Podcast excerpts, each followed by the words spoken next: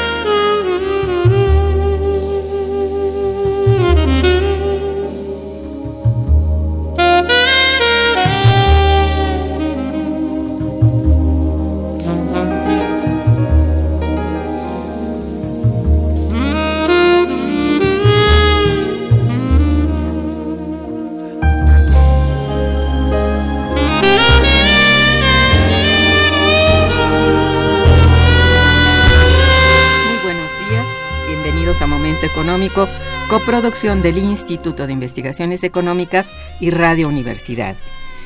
Se trata de un programa de coyuntura económica, difusión y divulgación de la investigación de nuestro instituto.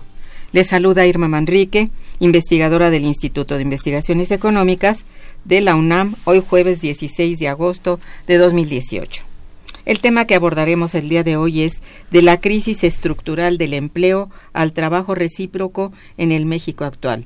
Para ello contamos con la muy excelente presencia de nuestros compañeros y amigos, el doctor Boris Marañón Pimentel, bienvenido Boris. Gracias. De la maestra Hilda Caballero Aguilar, bienvenida Hilda. Gracias. Y de la licenciada Sandra González Rosales. Bienvenida Sandra. Bien, Nuestros teléfonos en el estudio son 55 36 89 89 con dos líneas. Y para comunicarse desde el interior de la República, contamos con el teléfono LADA sin costo 01800 505 26 88. La dirección de correo electrónico para que nos envíen sus mensajes es una sola palabra, momentoeconómico arroba unam.mx. También pueden escucharnos a través de la página de internet www.radio.unam.mx y www.iis.unam.mx. De nuestros invitados. Hilda Caballero Aguilar es académica en el Instituto de Investigaciones Económicas de la Universidad Nacional Autónoma de México, doctorante y maestra en estudios latinoamericanos y licenciada en Sociología de la UNAM. Sus áreas de investigación derivan de una perspectiva crítica al desarrollo en temas relacionados con pobreza, desigualdad, políticas públicas, productivismo y consumismo, desde la perspectiva teórica de la colonialidad del poder y autora y coautora de diversos capítulos en libros y artículos en revistas. Es docente en la universidad en la licenciatura, maestría y maestría y actualización de profesores. Ha sido coordinadora y ponente en muchas en muchos eventos, diplomados, talleres, etcétera. Jurado en exámenes profesionales como todos los docentes, en concursos de oposición de plazas académicas y en diversas actividades de la universidad. Boris Marañón Pimentel es investigador titular en el Instituto de Investigaciones Económicas de la UNAM, economista, maestro en ciencias sociales y doctor en estudios latinoamericanos, tutor en el posgrado de estudios latinoamericanos y profesor en la Facultad de Ciencias Políticas y Sociales. Actualmente es coordinador de diversos proyectos relacionados con la solidaridad económica y el buen vivir. Sus áreas de investigación derivan de la crítica al desarrollo capitalista y a la racionalidad instrumental. Destaca el análisis de los fundamentos del conocimiento científico positivo eurocéntrico, el desempleo estructural, la crisis ambiental, la solidaridad económica y los buenos vivires, y otros elementos aledaños a estos temas. Entre sus últimas publicaciones destaca el libro Una crítica descolonial del trabajo y el artículo el artículo de la crisis estructural del patrón de poder mundial, colonial, moderna y capitalista hacia la solidaridad económica y los buenos vivires en América Latina. Sandra González Rosales es egresada de la licenciatura de Relaciones Internacionales de la Facultad de Ciencias Políticas y Sociales de la UNAM, es integrante del grupo de trabajo de Claxo, Economías Alternativas y Buen Vivir, miembro del proyecto PAPIT de la crisis estructural del empleo al trabajo recíproco en el México actual, discursos y prácticas en organizaciones económicas solidarias. Bien, eh, Hilda, Boris y Sandra, nuestros invitados del día de hoy, y a quienes he dado ya la más cordial bienvenida, se encuentran desarrollando actualmente el proyecto de investigación de la crisis estructural del empleo al trabajo recíproco en el México actual, discursos y prácticas en organizaciones económicas solidarias. A través de este importante esfuerzo académico, buscan, entre otras cosas, reflexionar respecto a la necesidad de cuestionar la viabilidad de seguir considerando al trabajo asalariado como el eje de la inserción de los trabajadores en la estructura económica capitalista y el mecanismo que permita generar ingresos monetarios, autoestima personal, identidad social y estructuración social.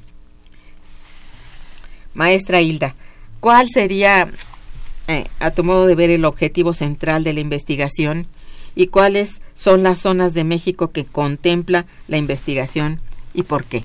Vamos, para generalizar y que se sepa eh, la acción tuya en este proyecto. Muy bien, muchas gracias, buenos días, gracias por la invitación. Me parece que es un momento importante para posicionar estos temas que este, de alguna manera en México me parece que estamos a la saga de lo que es la investigación en el resto de América Latina. En América Latina, desde una perspectiva crítica, se está haciendo todo un esfuerzo de reinterpretación de los procesos sociales, pero los procesos sociales vistos como una totalidad, articulado sí lo económico al resto de los ámbitos de la vida. Y hay muchos esfuerzos en diversas universidades de América Latina para analizar lo que han, lo que han estado llamando economías alternativas que tiene mucho que ver con las economías sociales y solidarias desde esta perspectiva crítica, de cómo esta otra forma de relacionarse está impulsando nuevas experiencias, experiencias de organización, de asociación, de colectivos, de cooperativas, en donde está inmersa otra racionalidad que no es esta racionalidad instrumental orientada a la acumulación de capital, sino que hay una racionalidad que nosotros le llamamos liberadora de los seres humanos y solidaria con la naturaleza, porque tiene como referente también la naturaleza y que está orientada no a la reproducción de capital, sino a la reproducción de la vida. Entonces me parece que es fundamental que empecemos a impulsar en México este tipo de discusiones. Pues los objetivos de la, de la investigación primero es analizar el contexto histórico en el que surgen estas organizaciones enmarcadas en todo este proceso de desempleo estructural que estamos viviendo, no en México, no en América Latina, sino en todo el mundo. Otro de los objetivos es estudiar las formas como se están organizando, cuáles son los procesos de trabajo, cómo se están dando esa organización, cómo se dan estos estos procesos de reciprocidad y sistematizar esas experiencias. Ese es el objetivo. También identificar cuáles son los criterios que sirven dentro de estos colectivos, dentro de estas asociaciones, para resignificar justamente lo que es el trabajo y ya no, no limitarlo al trabajo asalariado, sino a diversas formas de trabajo. Ok. Entonces, por el momento... Estos serían los objetivos esenciales. Eh, en todo caso, Boris, eh, ¿cuál sientes tú que es el eh, el leitmotiv para realizar la investigación, el motivo específico así. Sí, buenos días otra vez y gracias. Buenos días. El, motivo de, esta investigación tiene que ver con constatar que en el mundo el, trabajo salariado ha perdido vigencia e importancia. Por ejemplo, en México se dice que el 60, aproximadamente el 60% de la población es informal, o sea, no es. asalariada, ¿no? O lo es, pero sin derechos. ¿sí? Entonces lo que nosotros queremos hacer acá es ver qué está haciendo la, la, población que no tiene trabajo asalariado. y como ha comentado Hilda, de qué manera esta población se va inclinando por organizar la economía con otros valores, con otros, con otras, eh, con otras, con otros objetivos y con otros sentidos. ¿Esto qué quiere decir? Que lo que nosotros estamos planteando es ver de qué manera vive la gente a partir de la solidaridad. Y a partir de la solidaridad. A partir de la solidaridad. y, entonces, pero necesitamos saber que esta gente no hace esto de modo improvisado, sino que va adquiriendo cierta experiencia y ciertos saberes sobre cómo organizar el proceso económico. Un proceso económico que ya no solo es del, mercado hacia allá, sino también que tiene que ver con lo que Braudel dice, la, la, vida material. Queremos plantear que la economía no es solo un proceso que tiene que ver con el, dinero, la mercancía, sino es un proceso más, amplio que también debe incluir la, la, producción de las necesidades a través de procesos que no sean mercantiles. Digamos un tanto este, más cercano a lo que sería economía, pero política. ¿no? Economía política, eh, eh, también sí, pero, eh, pero en el mismo sentido, una idea de lo económico que no solo vea lo material, la producción de bienes, sino que también tenga en cuenta la, la, producción de la vida y la reproducción de la naturaleza. Algo que vemos se va, se, se va destruyendo en este mundo actual. Muy bien.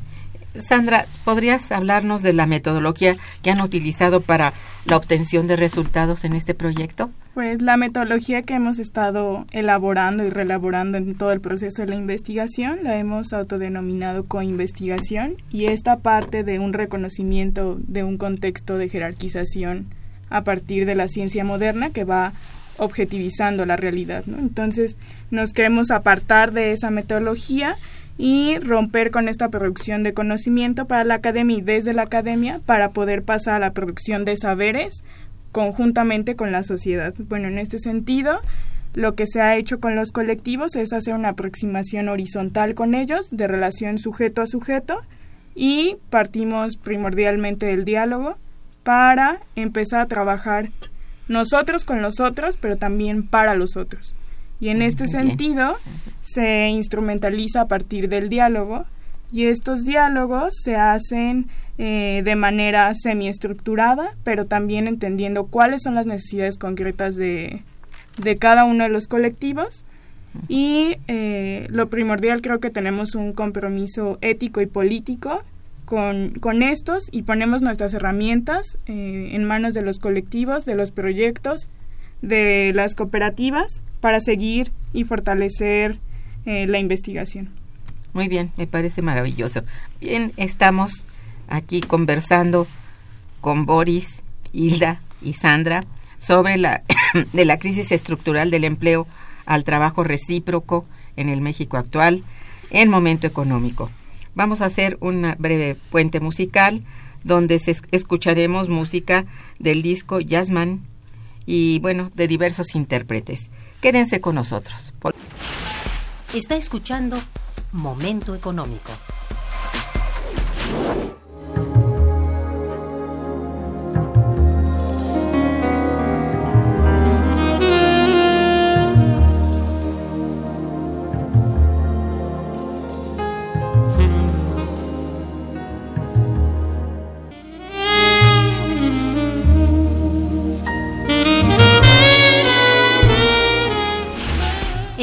Cabina 55 36 89 89.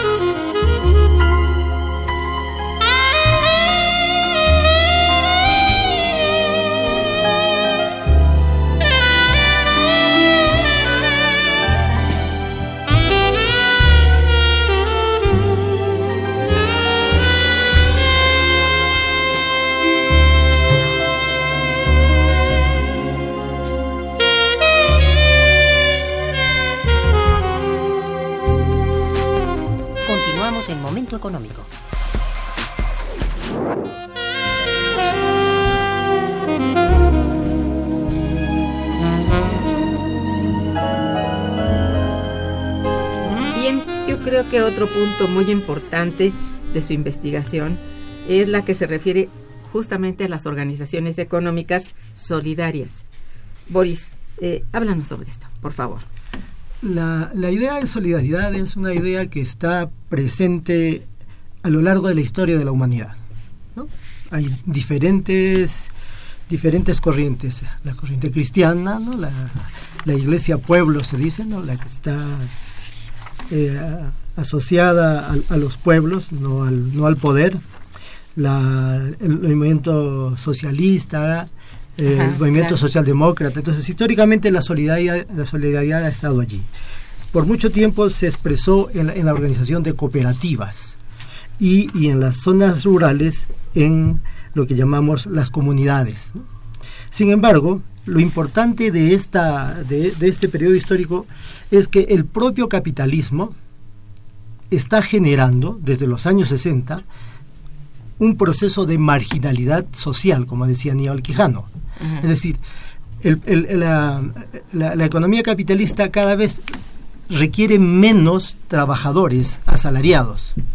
Uh -huh. Y, por lo tanto, la gente se va, va buscando opciones. Aquí y está, al mismo tiempo eh, separándose, ¿no? Haciendo un poco de diáspora, como dicen ustedes. También, ¿no? claro. Hay, hay quienes optan por la migración, claro. hay, hay quienes son los ninis, uh -huh. pero hay otros que se van hacia actividades eh, criminales, lamentablemente, y hay otros que prefieren vivir colectivamente y producir, tratar de producir los bienes necesarios a partir de la solidaridad y la reciprocidad. La reciprocidad entendida como las transacciones económicas que hacemos por fuera del mercado. Los intercambios, el trueque, el aporte en mano de obra, el aporte en productos, sin pasar por la mediación del dinero y del mercado, sin criterios mercantilistas. Ese es un aspecto importante. Estas eh, organizaciones económicas van surgiendo, por ejemplo, en Chile, ¿no? de los años 80, 70, eh, sobre todo, con, una, con unos rasgos muy claros. Una, un sentido de pertenencia, un sentido de identidad, una, una organización solidaria de la producción uh -huh. y, y, una toma de decisiones democrática. Uh -huh. Esos serían los, los elementos centrales. Y lo que estamos tratando de ver entonces aquí en México es de qué manera este tipo de propuestas van tomando concreción con qué logros, con qué dificultades. Y hay, algo más para concluir esto, es que la gente no está optando por organizarse colectivamente, no solo porque no hay trabajo asalariado, sino porque hay un rechazo creciente a la, a la, a la racionalidad instrumental, a la forma despiadada con que el capitalismo se manifiesta en esta época. Uh para nosotros la, Organización Económica Solidaria es una respuesta a la crisis de la modernidad, a la crisis del desarrollo. Creemos que el, el desarrollo y la modernidad están en, en, problemas estructurales sin solución y hay que buscar otras alternativas. Es decir, lo que resulta más crítico son las formas de inserción, yo creo, a ese mercado del trabajo.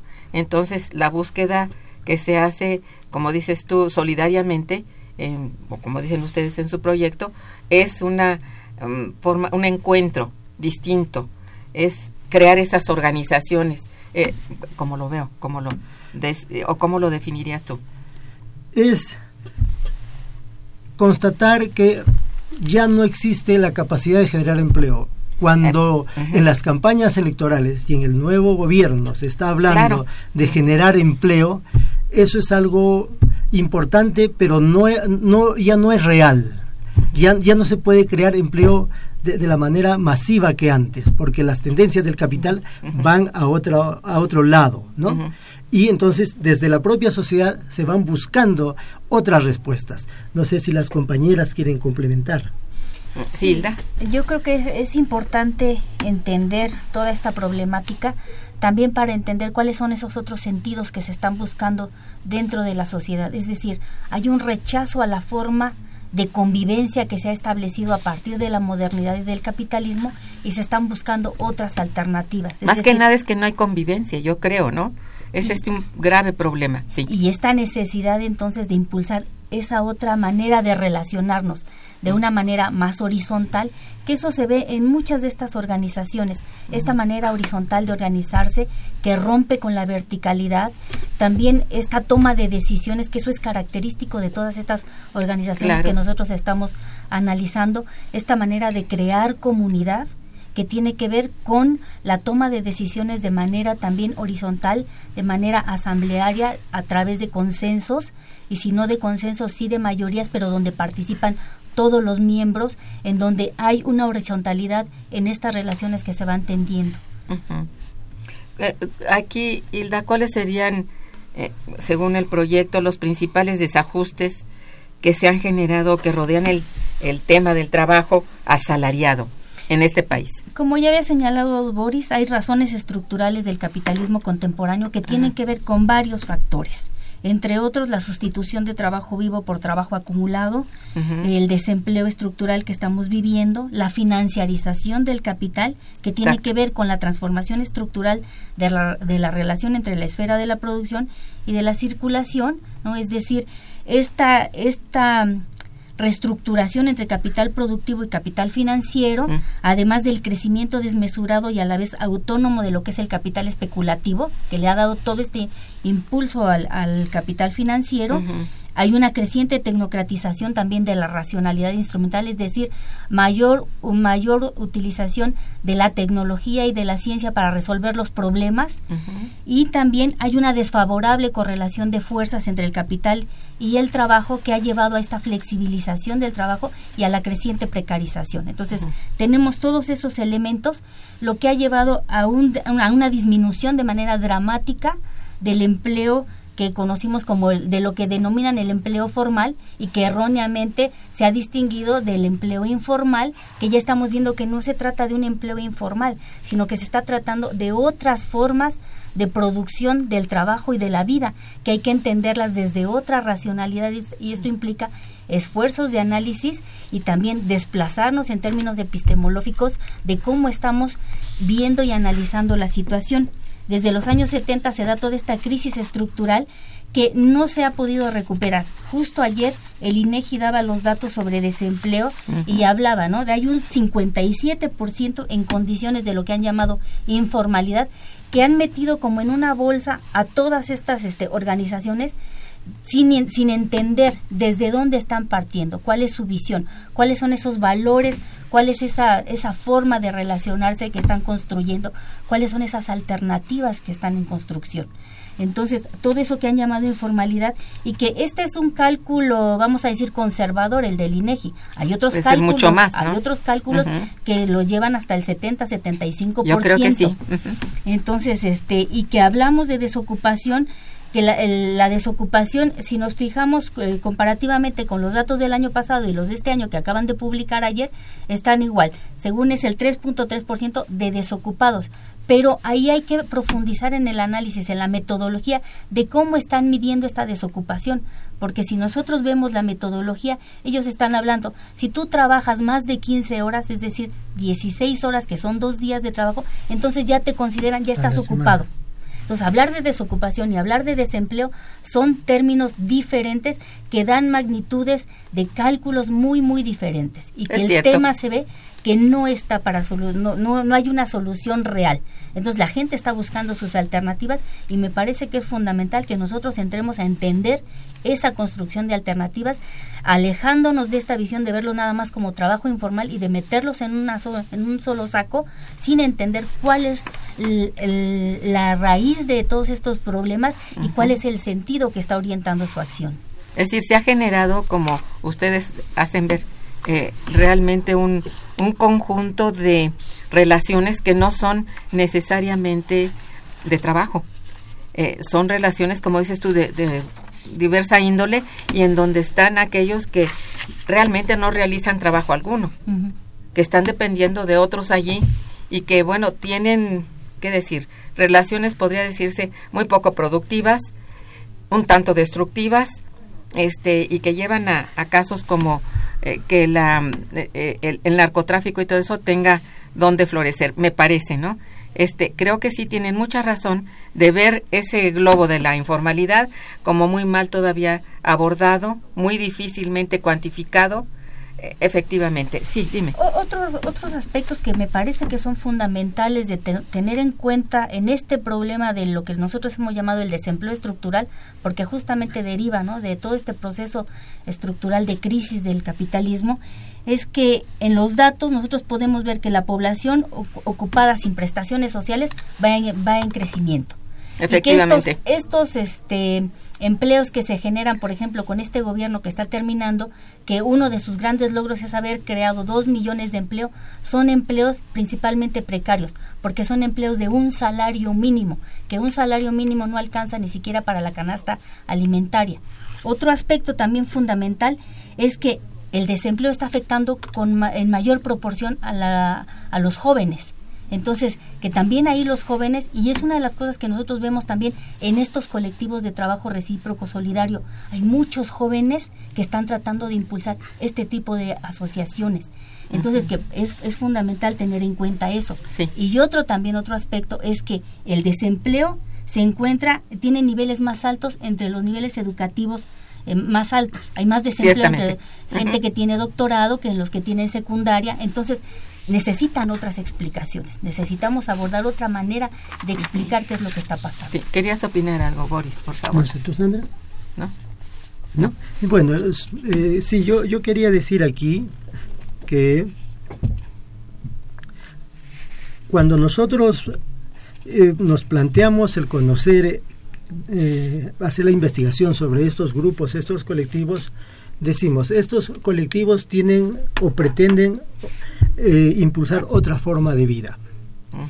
Por lo tanto, en, en, términos de la investigación social, la forma en que se aborda esto es a través de conceptos que no logran eh, dar cuenta de lo que ellos realmente están haciendo. Lo que pues comentaba Hilda, ¿no? El concepto de informalidad. El concepto de informalidad se refiere a una relación entre los trabajadores y el Estado. Entonces, si las actividades están o no reguladas, etcétera, ¿sí? Y, entonces, si no están reguladas, se les estigmatiza, se les persigue, ¿no?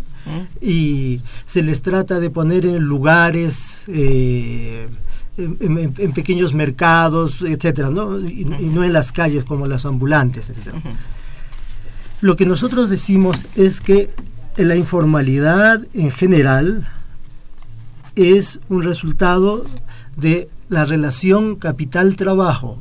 El capitalismo, el capital, lo que hace es expulsar personas del mercado de trabajo todos los días, por cuestiones tecnológicas o por su capacidad política, modificando las, las la legislación laboral, o, de hecho, como sucede en todo el tiempo, ¿no? Entonces, para nosotros la idea de informalidad tiene que ver más con el concepto de pequeña producción mercantil simple. Gente que produce no para ganar, acumular dinero, sino para satisfacer sus necesidades, como lo hace el campesino en la, eh, y lo analiza muy bien Chayanot, ¿no? Para la economía campesina. ¿sí? Ese es un asunto eh, eh, importante. Lo que se, además se plantea es que se cree que este tipo de, de experiencias de organizaciones son pasajeras en la visión en la visión evolucionista. Todo aquel que quiera hacer algo económico tiene que generar ganancia. Eso es lo que nosotros sabemos, ¿no? Y por lo tanto, lo que si vemos a alguien haciendo algo allí, eh, produciendo arte, este, eh, artesanía de barro, tortilla, eh, tortillas, etcétera, decimos este tiene que ser eficiente, y por lo tanto hacia adelante le vamos a dar un apoyo, pero adelante se las tiene que arreglar por sí solo, ¿no? produciendo ganancias. Entonces, el punto aquí es que estamos mirando a esas personas desde una valoración ec- económica convencional. Exacto. Ellos no quieren acumular dinero, lo que quieren es un mejor bienestar y, y- y hacerlo eso de manera colectiva. Con eso, con esos logros ellos son felices. El capitalista tiene mucho dinero y sigue sufriendo todo el tiempo. Bueno. ¿no? Pero entonces Llora es- y llora con dinero en la mano. ¿no? Así es, pero el punto es ese, entonces no se está entendiendo que ellos no buscan el individualismo, la verticalidad, el este la acumulación de ganancias, sino un- Una un mayor- convivencia. una convivencia colectiva Sí. con cierto bienestar y respetando la naturaleza. Bien. ¿Tú- tú Bueno. Vamos a un breve puente musical y regresaremos. Quédense con nosotros. Está escuchando Momento Económico por Radio UNAM.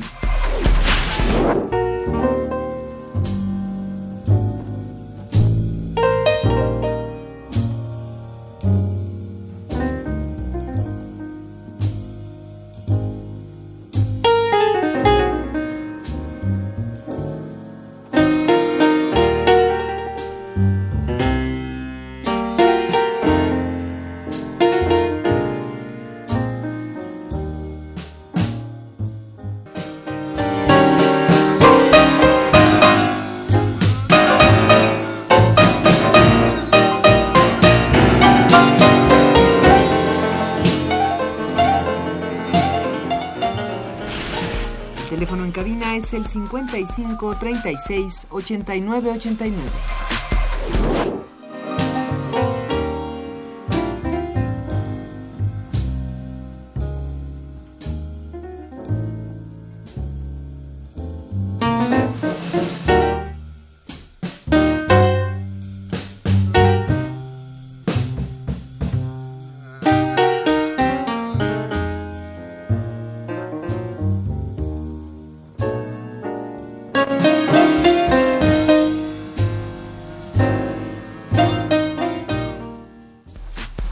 Continuamos en Momento Económico.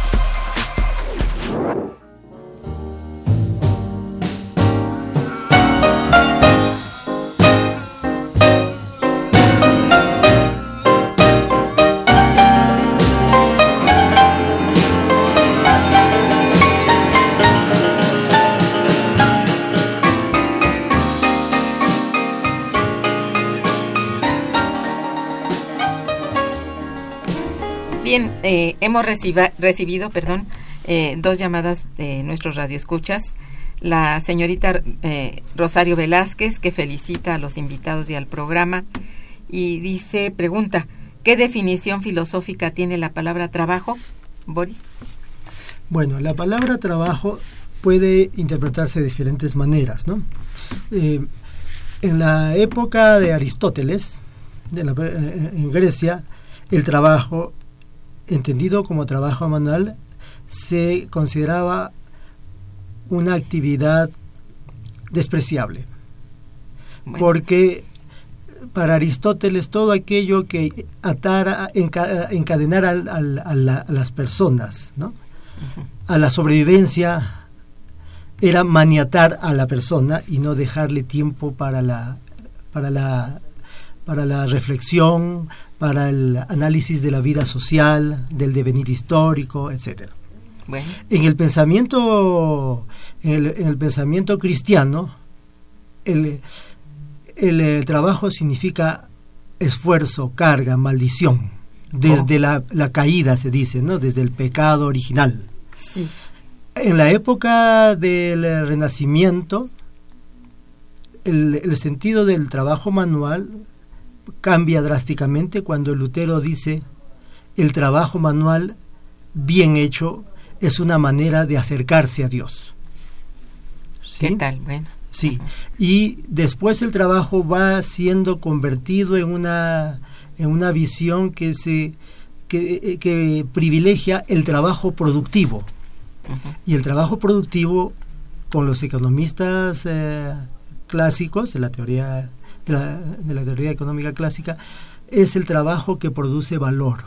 Allí están eh, Ricardo, Smith, Marx. Definidamente dentro de un sistema que es el sistema capitalista. Así es. Y en ese sentido, el trabajo, dirán los, los que saben, es un trabajo que, se ha, que ha sido despojado de todo su encanto.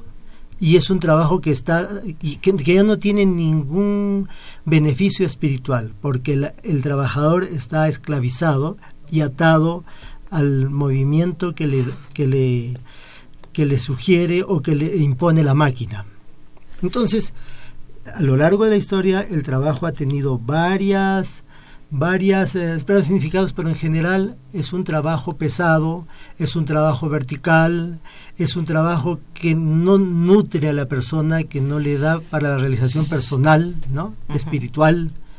Y lo que estamos planteando hacia adelante es plantearnos un trabajo que no separe la actividad cotidiana, ¿no? la vida del trabajo, ¿no?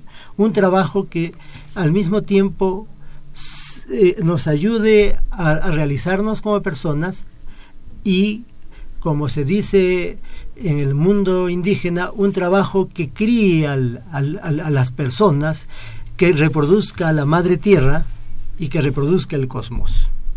Entonces, es una valoración diferente del trabajo. Exacto, gracias. También pregunta qué tipo de sociedades se dan eh, en esta destrucción del trabajo. ¿Cuáles son las relaciones sociales que se dan en este contexto? Las de destrucción. Podríamos decir, uh -huh. esperando que, nuestras, que las compañeras se eh, complementen, que en este momento se da una destrucción del trabajo asalariado, ¿no? ¿sí? Uh -huh. Hemos visto, el Banco Mundial impuso esas políticas en, desde los años 80 en el mundo, con las políticas de shock de, de uh -huh. neoliberales. Pero además, junto con esta destrucción, hay este, lo que llamamos el trabajo precario, hay el resurgimiento, resurgimiento de formas de trabajo eh, como el trabajo esclavo, la trata, la servidumbre, ¿no? -huh. que, que van siendo asociadas a la dinámica del capitalismo financiero. Ciertamente, estoy de acuerdo. Al mismo tiempo, desde una visión esperanzadora, uh -huh. ahí va, va creciendo lo que llamamos la economía solidaria, la reciprocidad y el, y, y el trabajo y el trabajo que llamamos producción mercantil simple, ¿no? Exacto. Que no busca ni la dominación, no busca la explotación, sino la convivencia. Lo que ustedes justamente están poniendo en el centro de, de la de su investigación. investigación. Gracias. Aquí Aurelio García dice, ¿hay algún libro que hayan escrito respecto al tema y pueden dar sus datos al aire? Así rápidamente, Boris. Sí, tenemos un libro que se llama Una crítica descolonial del trabajo, está en el repositorio de la UNAM y ahí mismo de la, del IEC UNAM y ahí mismo se pueden buscar, se pueden encontrar otros textos que, que hablan sobre la solidaridad económica. ¿no? En artículos y esto, ¿no? Sí, sí, sí, sí. Muy bien. Muchas gracias. ¿Y los datos de ustedes? Pues podemos dar un correo, es uh -huh. buenvivirunam@gmail.com, nos pueden mandar. Pueden mandar todas sus preguntas y y bueno, sugerencias también, como no, con mucho gusto. Gracias. Este, eh, a ver, el aspecto fundamental pues de este proyecto de investigación en gran medida es el informar sobre las experiencias de construcción de economías alternativas. ¿Es así? U otras maneras de vivir en México. En su investigación señalan algunos ejemplos muy interesantes. Sandra, ¿podrías eh, compartir con nosotros esa información? Pues sí. las experiencias con las que hemos trabajado, que resignifican eh, el concepto de trabajo y el quehacer cotidiano de cada uno de los colectivos. Eh, trabajamos con seis experiencias, cuatro en la Ciudad de México, Café Victoria, Huerto Roma Verde, Panamérica y Chantioli. Y en el ámbito rural uh -huh. eh, trabajamos con una cooperativa que se llama la Unión de Cooperativas Tosepan, que está en la Sierra Norte de Puebla, y otra cooperativa que se llama Undeco, que está en Morelos y pues me gustaría centrarme en uno de estos ejemplos, que es un ejemplo representativo, que es la Unión de Cooperativas Tosepan, que tiene 40, más de 40 años eh, de labor oh. cooperativo. Oh, qué bien. Uh -huh. Y integra nueve cooperativas de diversa índole, de eh, crédito y ahorro, de salud, de producción de miel y pimienta orgánica y aglutina más de 36 mil familias. Entonces es una cooperativa bastante grande. Y lo que hemos encontrado dentro de esta cooperativa es que el quehacer de la cooperativa va encaminado a ir resolviendo las necesidades de, de la comunidad y va más allá de una visión económica. Entonces, el ejercicio realizado es la búsqueda y la consolidación de las, mejores, de las mejoras de la comunidad. El trabajo ya no se ve como una obligación, si es una encomienda, una responsabilidad para y un compromiso para la comunidad y integra eh, la vida, se ve desde el trabajo en, en complementariedad y no en una visión fragmentada de la realidad, sino el trabajo se hace 24 horas todos los días a la semana y no es una responsabilidad, es una encomienda. En este sentido, todas las actividades financieras que se hacen en la cooperativa no son el fin, sino el, el medio para ir transformando la realidad social. Y algo que es sumamente interesante, que todo este quehacer va encaminado a algo que ellos llaman el buen vivir, ellos lo denominan en, en náhuatl yecnemilis, y eh, esto complementa a partir de eh, tomar en cuenta al otro, la, la reciprocidad, la solidaridad, el trabajo, la unidad y cómo eh, hasta tener un buen corazón. Entonces se está viendo la vida desde algo complejo y no desde una mirada meramente económica. Entonces esto se determina a partir del equilibrio, del equilibrio de la comunidad y el quehacer mismo va a una mirada cualitativa de la vida, ¿no? Y no cuantitativa o monetarizada, perdón. Muy bien, me parece muy interesante. Es muy ah, muy lindísimo además. Este, Boris, ¿qué tipo de apoyo gubernamental se necesitaría para fortalecer este tipo de iniciativas? Mm, sí, eh, me parece que el apoyo gubernamental tendría que estar pensado a partir de la autonomía y no el, la corporativización de estas organizaciones. Lo que hemos visto desde Cedesol de los años 90 hasta, ahora es que los programas de apoyo a este sector están en la Secretaría de Desarrollo Social no están en la, en la, Secretaría de Economía o si están allí en general tienen una visión eh, asistencialista. ¿Sí? Por lo tanto, lo que necesitamos es que se, plan, que se reconozca que estas organizaciones no quieren la ganancia, sino quieren una, una mejora del bienestar colectivo. Exacto. Y que tienen una toma de decisiones de asamblea. Entonces, si, se, si se reconoce, si se respeta sus características básicas, ¿no? estas las políticas tendrían que ir eh, diseñadas a potenciar estas organizaciones ¿no? en términos de, de producción, de crédito, de comercialización. la, idea central aquí es que estas políticas tienen que diseñarse, como se dice ahora, desde abajo, desde la localidad, no desde el Banco Mundial o de la asesoría de tecnócratas que creen saber esto, ¿no? Y eh, definir eh, orientaciones que al final no van a tener resultados positivos, porque no están teniendo en cuenta la sensibilidad, los objetivos y no están partiendo de la apropiación de esos proyectos por parte de las comunidades. ¿no? E, eso me parece fundamental. Sí, pues eh, digo, felicidades que estudian esto, es un proyecto maravilloso. Vamos a un puente musical y regresaremos. Está escuchando Momento Económico.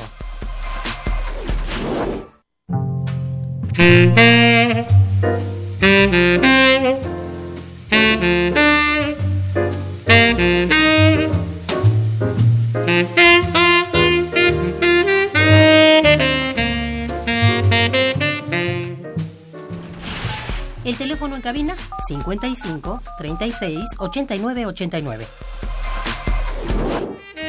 Thank you.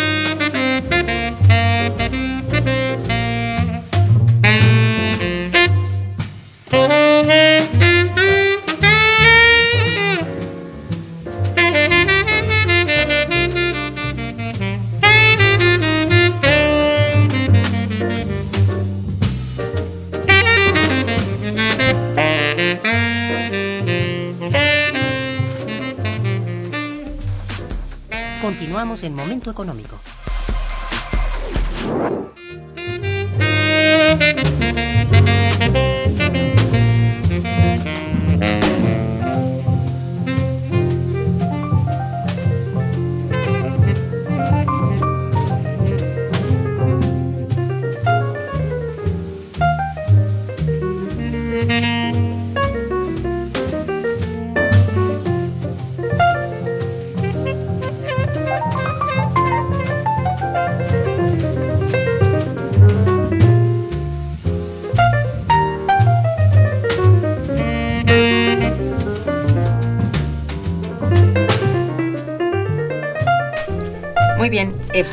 Voy a leerles algunas este, reflexiones de, algunos de los eh, radioescuchas. Armando López les felicita cordialmente a todos los invitados y nos felicita también a los miembros del programa. Muchas gracias, señor López. Dice, felicita al equipo por llevar temas tan interesantes. Este, Mo, ah, Hilda de San Román dice, felicidades a los invitados. En Argentina, la sociedad civil y el gobierno están llevando proyectos para realizar aportaciones en el desarrollo comunitario para superar la marginación y la pobreza. Los términos de solidaridad y trabajo comunitario que están dando están más allá de las políticas que ahora el gobierno o los gobiernos llevan a cabo en nuestras sociedades. Es la misma persona. ¿Mm? Bueno, si esto les mueve alguna eh, este reflexión. Yo- Yo quisiera decir algo aquí. Eh, como todo en la vida, como todo en la... Los términos, los conceptos siempre son utilizados de una u otra manera. Y entonces para nosotros la idea de solidaridad y de reciprocidad deberían ser entendidos desde los intereses sociales de los sectores populares, no a partir de un manejo político, clientelístico, eh, electoral, corporativo, como se hace en América Latina. Eh, por ejemplo, yo, conocemos experiencias en Argentina, experiencias de solidaridad económica autónomas, pero el gobierno las utiliza de otro modo, ¿no? Oh. Eh, eh, eh, eh, y, y trata de desvi- desvirtuar. Allí donde hay un trabajo colectivo, el gobierno dice, les voy a dar dinero para un proyecto. Entonces la gente, en lugar de, si, si la organización está muy débil, la orga- el, el- el proyecto se desestructura porque todo el mundo ya consiguió dinero. Pero es un dinero como una golondrina que no hace un verano, ¿no? Es un dinero único por uno o dos años y después qué. Entonces, para nosotros es importante plantearnos una, una, un uso ético de, lo- de estos conceptos, ¿no? Bien. Y lo otro es que eh, la idea de, de lucha contra la pobreza es un contrasentido porque el propio sistema capitalista genera la pobreza y se, y se le encarga de manera tramposa a la Secretaría de Desarrollo Social el combate a la pobreza. Es un contrasentido porque no haya una articulación, una economía que produzca empleo y una Secretaría de Desarrollo Social que ayude a que esas personas vivan mejor de manera estructural, no coyuntural. ¿sí? Exacto, me parece muy bien. Eh, Hilda, eh, ¿qué, bueno, ¿qué resultados han obtenido hasta este momento a través de la realización de este proyecto? Bueno, primero, es, como señalaba Sandra, ir construyendo estas metodologías ¿no? que nosotros le llamamos de coinvestigación. En América Latina le llaman de acción participante, eh, otras denominaciones, en donde justo lo que nosotros estamos tratando de evitar es este extractivismo del saber. ¿No? de ir, encuestarlos, entrevistarlos, traer la información y- e interpretarla desde nuestras epistemologías. Y lo que hemos tratado de hacer es tener estos diálogos y una relación sujeto-sujeto, no esta relación que se planteaba desde la ciencia moderna del sujeto y el objeto, en donde los otros son objetos a los que vamos a analizar. Entonces, me parece que esta construcción de este tipo de metodologías es interesante para hacer una reinterpretación de nuestras realidades. En este sentido, también estamos impulsando esta reflexión en México que, como yo señalaba al principio, está muy avanzada en el resto de América Latina. Si nosotros vemos en las diversas universidades, están todos estos proyectos, centros de investigación de economía social y solidaria, centros de investigación de economías alternativas, que en México me parece está todavía muy desdibujado el asunto. También nosotros lo que estamos tratando de hacer con este, lo que hemos logrado con este proyecto es contar con elementos para valorar estas diversas formas de trabajo y romper con lo que llama Boris la colonialidad del trabajo. Un sola, una sola forma, una sola definición de lo que es el trabajo y entender toda esta diversidad, heterogeneidad y muchas veces contradicciones dentro de estas formas de producción del trabajo. También hemos tenido ya este, la próxima semana tendremos un encuentro de colectivos ya tuvimos un encuentro, entonces van a ser dos encuentros con colectivos de trabajo en donde discutimos su forma de entender, de hacer, de construir y de ir avanzando. Tuvimos también un encuentro taller de descolonialidad del poder, que es desde la perspectiva teórica, desde donde nosotros estamos haciendo el análisis, para apartarnos mucho de esta visión positivista, lineal, unidireccional, evolucionista de lo que son los procesos sociales y tratar de entenderlos en sus dimensiones y en su complejidad. Estamos este, tratando de construir una especie de manual, no le queremos llamar manual, porque esto no requiere de un manual, sino algunas este, orientaciones que ayuden al impulso y a la consolidación de algunos de los proyectos con los que estamos trabajando y con los que tenemos relación y con los otros proyectos que estén interesados en el tema, porque no se trata de clasificarlas, sino de facilitar y que se visibilicen los aspectos que pueden contribuir a fortalecerlas y que pueden potenciar este tipo de, experiencias. También tenemos este pensado un libro que tendrá que salir ya a principios del próximo año, en donde vamos sistematizando todas estas experiencias entonces, hasta ahí este son los resultados pues. que llevamos. pues muy buenos. Muy bien. Sandra, háblanos por favor del seminario que se va a realizar el 23 de agosto.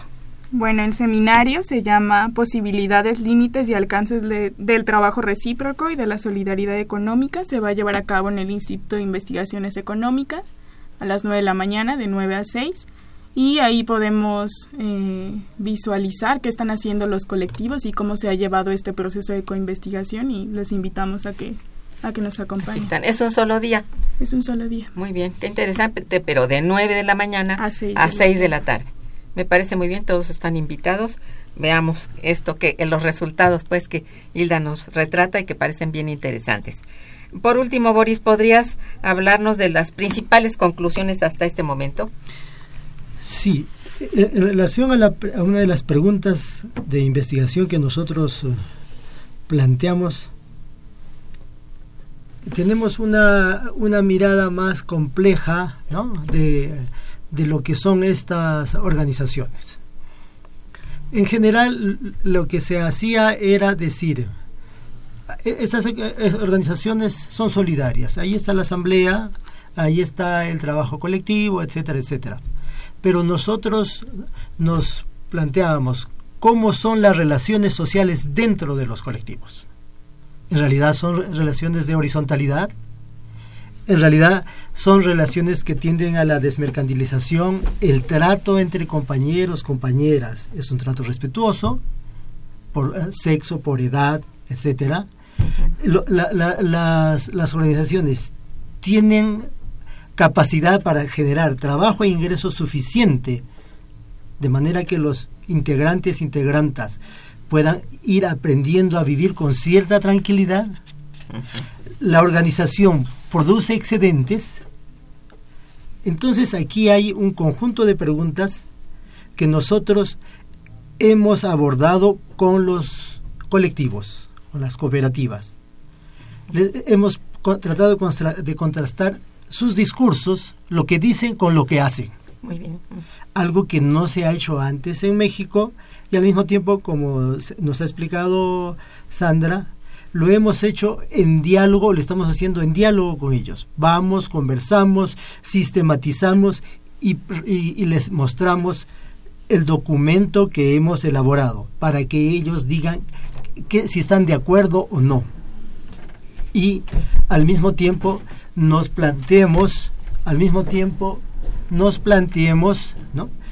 ¿De qué modo podemos construir una visión, una visión común entre el colectivo y el proyecto?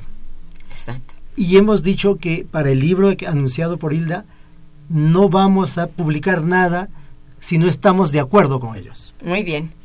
Lamentablemente, pues nuestra emisión está terminando. Sin embargo, quiero por último hablarles de una llamada interesante que dice felicito a los invitados y al programa. En México dice, ¿hay alguna vía para que la sociedad civil pueda contribuir a ayudar a, las a los problemas de marginalidad? ¿Cómo podemos aportar los que somos sensibles a la marginalidad? Muy brevísimamente porque nos queda un minuto. Un minuto. Tenemos un proyecto, un seminario, pues, ¿no?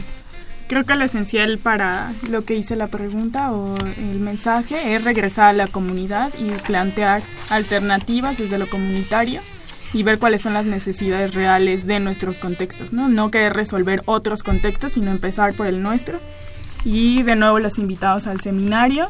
Sería muy útil, señor, que participara en el seminario, porque ahí se le va a de agosto a las 9 de la mañana en el Instituto de Investigaciones Económicas y el correo es buenvivir.unam@gmail.com. Muchísimas gracias. No saben qué importante ha sido su participación en el programa, este tanto de lo que han avanzado, que es pues bastante poco conocido y que me parece del mayor interés en verdad. Bien, gracias a ustedes tres, gracias a nuestros radioescuchas que se interesan y participan. Y bueno, tenemos en los controles técnicos, hemos tenido en los controles técnicos a nuestra amiga Socorro Montes, en la producción a Araceli Martínez y a Santiago Hernández, y coordinando y conduciendo una servidora a quien les desea muy buen día y mucho mejor fin de semana. Gracias. Gracias, Gracias chavos. Momento económico. Radio UNAM y el Instituto de Investigaciones Económicas presentó Momento económico.